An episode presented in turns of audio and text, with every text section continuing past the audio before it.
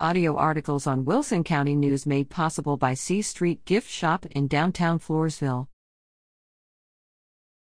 Join Blessing of the Bikes January 21st. Area bikers are invited to attend the Blessing of the Bikes 2024 event on Sunday, January 21st, hosted by the La Vernia United Methodist Church. This event begins with a meetup at the Shell Station, 7053 FM 775, west of La Vernia. Riders will leave at 10:20 a.m. for a short ride to the church, located at 210 Bluebonnet Road, FM 775, across from La Vernia Junior High School.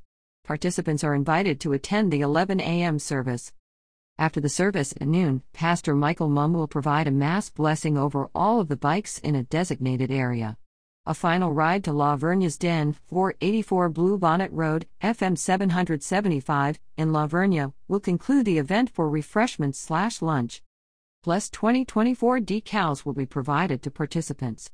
Blue Knights are asked to dress in uniform.